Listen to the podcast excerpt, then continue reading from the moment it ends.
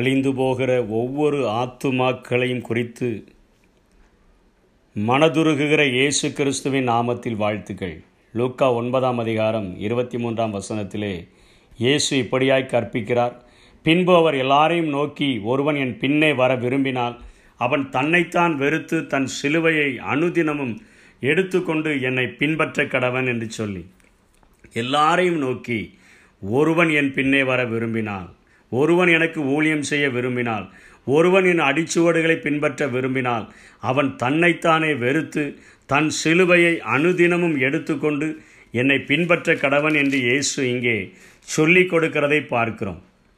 இங்கே லூக்கா 4ஆம் அதிகாரத்திலே இயேசு கிறிஸ்து அவர் சமாரியா நாட்டின் வழியாக போய்கொண்டிருந்த பொழுது அவர் அங்கே போஜன பதார்த்தங்கள் இலைப்படைந்தவராக, பிரயாணத்தில் இலைப்படைந்தவராக ஒரு கிணற்றின் அருகே அவர் உட்கார்ந்த பொழுது அவருடைய சீஷர்கள் எல்லாரும் போஜன பதார்த்தங்களை வாங்கும்படியாக அவர்கள் ஊருக்குள்ளே சென்று விட்டார்கள்.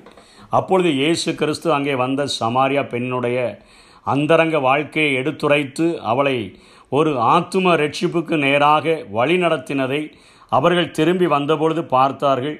அவர்கள் அவரை நோக்கி, ரபி, போஜனம் பண்ணும் என்று வேண்டிக் கொண்ட பொழுது, நீங்கள் அறியாத ஒரு போஜனம் எனக்கு உண்டு என்று சொன்ன என் இயேசுவினிடத்தில் அவர்கள், ஓ, ஒருவேளை யாராவது வேறொருவர் போஜனம் கொடுத்திருப்பார்கள் என்று அவர்கள் தங்களை திருப்திப்படுத்த நினைத்த அந்த நேரத்தில் ஆண்டவர் சொல்லிக் கொடுக்கிறார், நான் என்னை அனுப்பினவருடைய சித்தத்தின்படி செய்து அவருடைய கிரியையை முடிப்பதே என்னுடைய போஜனமாயிருக்கிறது.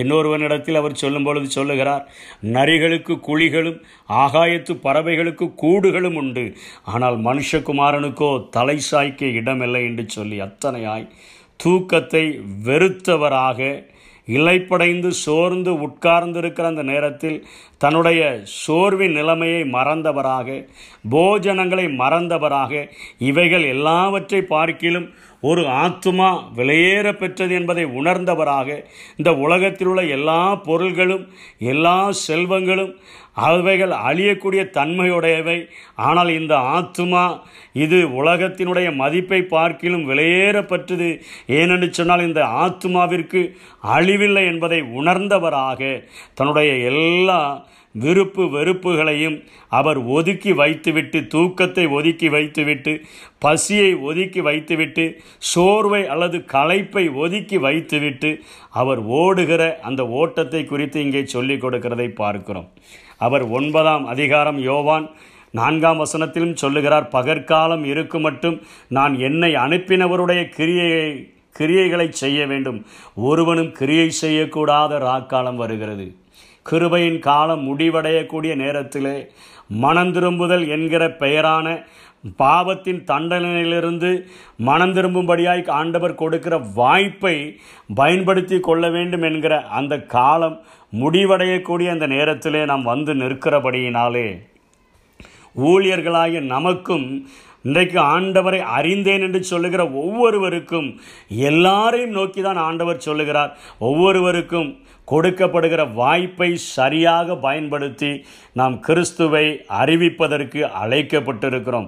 நமக்கு கொடுக்கப்படுகிற ஒவ்வொரு வாய்ப்பையும் சரியாக பயன்படுத்தி கொள்ள வேண்டும் என்பதை உணர்த்திவிக்கும் வண்ணமாகத்தான் பகற்காலம் இருக்கும் மட்டும் என்னை அனுப்பினவருடைய கிரியையை செய்ய வேண்டும், வாய்ப்பு இருக்கிற வரையிலும் என்னை அனுப்பினவருடைய கிரியை நான் செய்ய முடியும், ஆனால் நான் கிரியை செய்ய வேண்டும் என்று நினைத்தாலும் ஒருவரும் கிரியை செய்யக்கூடாத ஒரு வாய்ப்பில்லாத ஒரு ராக்காலம் வரப்போகிறது என்பதை உணர்த்தி வைக்கும் வண்ணமாக இவைகளிலே நாம் பிரயாசப்பட வேண்டும் என்று சொன்னால் நம்முடைய சுயத்தை சிலுவையில் அறைந்தவர்களாக ஓட வேண்டும் என்று இயேசு இங்கே கற்பிக்கிறதை பார்க்கிறோம். இன்றைக்கு பிரசங்கம் பண்ணுகிற காரியங்கள் மிகவும் எளிதாக நாம் நடத்திவிடலாம். அதை எவ்வளோ பேர் கேட்கிறார்கள், எவ்வளோ பேர் அதை பார்த்து சந்தோஷம் அடைந்தார்கள் என்கிறதை பார்க்கிலும் அதற்கு பிரதிபலனாக அவர்கள் நம்மிடத்தில் அநேக ஜெப குறிப்புகளை சொல்லும் பொழுது அங்கே அநேக இக்கட்டான சூழ்நிலையில் ஒவ்வொருவரும் சிக்கி கொண்டிருக்கிற அந்த நிலைமைக்காக அவர்கள் ஜெபிக்க சொல்லும் பொழுது அவருடைய பாடுகளுக்காக, பிரச்சனைகளுக்காக, போராட்டங்களுக்காக பிரசங்கிக்கிற நம்மிடத்தில் அவர்கள் ஜெபிக்க சொல்லுகிறது போது ஆண்டவர் நமக்குள்ளாக ஒரு பெரிய ஆத்தும பாரத்தை நமக்குள்ளாக ஊற்றிவிடும் பொழுது நாம் நம்மையே மிகவும் நொந்து கொள்ளுகிற அளவிற்கு நம்முடைய தூக்கத்தை வெறுத்தவர்களாக, நம்முடைய களைப்படைந்த நேரத்திலே நமக்கு கொஞ்ச நேரம் இளைப்பாற முடியாதவர்களாக, பசியை நாம் அதை நீக்க முடியாதவர்களாக, போஜனம் உட்கொள்ள முடியாதவர்களாக, அநேக நேரங்களிலே மற்றவர்களுக்காக கதறுகிற ஒரு ஆத்ம பாரத்தினால் ஆண்டவர் நம்மை நிறைக்கிறார் என்றே சொல்ல வேண்டும். அதற்கு தான் அவர் சொல்லுகிறார், நரிகளுக்கு குழிகள் உண்டு, ஆகாயத்து பறவைகளுக்கு கூடுகள் உண்டு, ஆனால் மனுஷகுமாரனுக்கோ தலை சாய்ப்பதற்கு கூட இடமில்லை என்று சொன்னவராக, போஜனம் பண்ணுகிறதற்கு கூட நேரமில்லை என்று சொன்னவராக, இலைப்படைந்தவராய் உட்கார்ந்திருந்தாலும் கூட ஒரு சமாரிய பெண்ணை ரட்சிக்கும்படியான ஒரு வாய்ப்பை பயன்படுத்தி கொண்டவராக இருந்த முன்னோடியான இயேசுதான் இன்றைக்கு அவருடைய அடிச்சுவடுகளை பின்பற்றி வரும்படியான ஒரு அழைப்பை, அறைகூவலை நமக்கு விடுகிறார் என்றே சொல்ல முடியும். மூடி வல்லமையாய் பிரசங்கித்து கொண்டிருந்த நாட்களிலே ஒரு வல்லமையான பிரசங்கியாராய் இந்த உலகத்திற்கு அறிமுகப்படுத்தியிருந்த அந்த நாட்களிலே அவர் தன்னுடைய சுவிசேஷ கூட்டத்தை முடித்துவிட்டு ஒரு நாளிலே ஒரு விடுதியிலே, அவருக்கென்று ஆயத்தமாக்கப்பட்ட விடுதியிலே, ஒரு 12, 12:30 மணிக்கெல்லாம் கொண்டு விடப்பட்டார். அவர் மிகவும் களைப்படைந்தவராக, அவர் கொஞ்ச நேரம் தூங்க வேண்டும் என்று சொல்லி படுக்கிற அந்த நேரத்தில் வழிநடத்துகிற ஆவியானவர் அவரோடு கூட இடைப்பட்டார். மகனே மூடி, என்னை பற்றி பக்கத்து ரூமில் உள்ள ஒருவனுக்கு மாத்திரம் நீ சொல்லிவிட்டு வந்து படுத்துவிடு என்று சொன்ன பொழுது அவர் சொன்னார், ஆண்டவரே, என்னுடைய எல்லா சரீரத்தினுடைய வேதனைகளையும் நீர் அறிவீர், என்னுடைய சரீரத்தினுடைய எல்லா பாடுகளையும் நீர் அறிவீர் ஆண்டவரே, நான் கொஞ்ச நேரம் தூங்கிவிட்டு அதிகாலையில் எழுந்து நான் உம்மை பற்றி நான் போய் சொல்லுகிறேன், என்னை விட்டுவிடும் என்று சொன்னார். ஆண்டவர் திரும்பவும் அவரோடு கூட போராடினார். மகனே மூடி, ஒரே ஒரு விசை நீ எழுந்து போய் என்னை பற்றி எப்படியாவது நீ அவனுக்கு சொல்லிவிடு என்று சொன்னபொழுது, ஆண்டவரே என்னை விட்டுவிடுங்க, ஆண்டவரே என்னை விட்டுவிடுங்க, என்னால் முடியல, காலையில் எழுந்து சொல்லுகிறேன். 3வது முறையும் ஆண்டவர் அவரோடு கூட போராடினார். மகனே மூடி, என்னை பற்றி அந்த அருகிலுள்ள ரூமில் உள்ள மகனுக்கு என்னை பற்றி சொல்லு என்று சொன்னபோது, ஆண்டவரே நான் கொஞ்ச நேரம் தூங்கிவிட்டு ஒரு 4 மணிக்கெல்லாம் எழுந்து போய் நான் அவனுக்கு உம்மை அறிவிக்கிறேன் ஆண்டவரே, என்னை விட்டு விடுங்க என்று சொல்லி அவர் தூங்கிவிட்டார். அவர் படுத்து ஒரு அரை மணி நேரம் 1 மணி நேரத்திற்கும் உள்ளாக ஒரு மிகப்பெரிய சலசலப்பு அவருடைய ரூமுக்கு முன்பாக கேட்டுக்கொண்டிருந்தது. கதவை திறந்து பார்த்தால் அங்கே மக்கள் அங்கும் இங்குமாக ஓடுகிறார்கள். அங்கே அந்த லாட்ஜினுடைய ஓனர்கள் அங்கும் இங்குமாய் ஓடிக்கொண்டிருக்கிறதை பார்க்கிறார். போலீஸ்காரர்கள் வந்துவிட்டார்கள். கதவை உடைத்து உள்ளே பார்த்தால் அங்கே தூக்கிலே தொங்கிக் கொண்டிருக்கிற ஒரு மனிதனை கண்டார். இவர் ஓடிப்போய் இவர் பக்கத்திலே நின்று கொண்டு அழுதார். ஐயோ, நான் தான் அந்த கொலைகாரன், நான் தான் அந்த கொலைகாரன். எல்லாருக்கும் அதிர்ச்சி ஆகிவிட்டது. போலீஸ்காரர்களும் அதிர்ந்து போய் அவரிடத்தில், உள்ளே ரூம் பூட்டி இருக்கிறது, அவர் தூக்கிட்டு தற்கொலை செய்திருக்கிறார், நீர் எப்படி கொலைகாரன் என்று கேட்டபொழுது அவர் சொன்னார், என்னை நடத்துகிற ஆவியானவர், நான் ஒரு கிறிஸ்தவ பிரசங்கி, இயேசு கிறிஸ்துவை பிரசங்கிக்கிறவன், நான் மனம் திரும்புதலை பிரசங்கிக்கிறவன், நான் கூட்டத்தை முடித்துவிட்டு நான் 12:30 மணிக்கு வந்தபொழுது என்னை நடத்துகிற ஆவியானவர் என்னோடு கூட போராடினார். மகனே மூடி, எப்படியாயிலும் என்னை பற்றி அவனுக்கு அறிவித்துவிடு என்று சொன்னார். நான் தான் 3 முறை அவர் போராடியும் நான் வராமல் போய்விட்டேன். என் ஆண்டவர், என்னை நடத்துகிற ஆண்டவர் சொன்ன நேரத்தில் நான் வந்து அவரை அறிவித்திருந்தேன் என்று சொன்னான். இவன் இன்றைக்கு செத்து இருக்க மாட்டான், மறித்திருக்க மாட்டான், நானே அந்த கொலைகாரன் என்று சொல்லி கதறிக்கொண்டே இருந்ததாக அவருடைய வாழ்க்கை குறிப்பு சொல்லுகிறது. இன்றைக்கு நமக்கு கொடுக்கப்பட்ட வாய்ப்புகள், இன்றைக்கு நமக்கு ஒருவேளை மனம் திரும்புதலுக்கு வாய்ப்புகள் கொடுக்கப்படும் என்று சொன்னால், அந்த மனம் திரும்புதலின் வாய்ப்பை சரியாக பயன்படுத்தி கொண்டு பாவத்தினுடைய தண்டனையிலிருந்து நாம் தப்பித்துக் கொள்ளலாம்.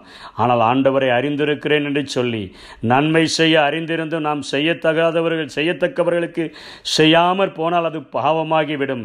சுவிசேஷத்தை அறிந்து கொண்ட நாம் நமக்கு கொடுக்கப்பட்ட கட்டளையின்படி நமக்கு கொடுக்கப்படுகிற எல்லா வாய்ப்புகளையும் ஒன்றையும் தவறவிடாமல், அது ஒருவேளை நம்முடைய தூக்கத்தை வெறுத்து சொல்லக்கூடியதாக இருக்கலாம், பசியை ஆற்ற முடியாதபடி, போஜனம் பண்ண முடியாதபடி சொல்லக்கூடிய நேரமாக இருக்கலாம், அல்லது நாம் களைப்படைந்தவர்களாக இருக்கிற நேரத்தில் அவரை பற்றி சொல்ல வேண்டிய ஒரு வேலையாக வரலாம். வாய்ப்பை பயன்படுத்தி கடைசி 11ஆம் மணி வேளையில், இந்த கிருபையின் காலம் முடிவடையக்கூடிய இந்த தருணத்தில் அவரை அறிவிக்கிற நாம், அவரை நாம் வாய்ப்பை பயன்படுத்தி அறிவித்தோம் என்று சொன்னால் அவனவனுக்கு நான் அளிக்கும் பலன் என்னோடு கூட வருகிறது என்று சொன்னாரே. அந்த பலனை அவருடைய வருகையிலே நாம் பெற்றுக்கொள்ள முடியும். பவுலைப் போல நாமும் சொல்ல முடியும், நல்ல போராட்டத்தை போராடினேன், ஓட்டத்தை முடித்தேன், விசுவாசத்தை காத்து கொண்டேன், இது முதல் நீதியின் கிரீடம் எனக்காக வைக்கப்பட்டிருக்கிறது என்று சொல்லி நாமும் பறைசாற்ற முடியும். அப்படிப்பட்ட கிருபைகளை தேவன் நமக்கு தந்தருள்வாராக. ஆமென்.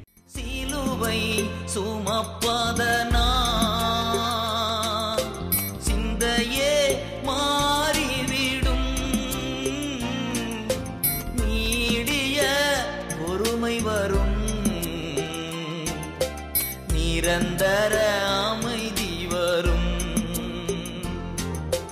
நீடிய பொறுமை வரும்,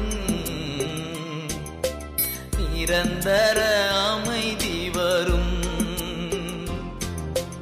உன்னையே வெறுத்து விட்டார் ஊழியம் செய்திடலாம், சாகடித்தா சுகமாய் வாழ்ந்திடலாம்.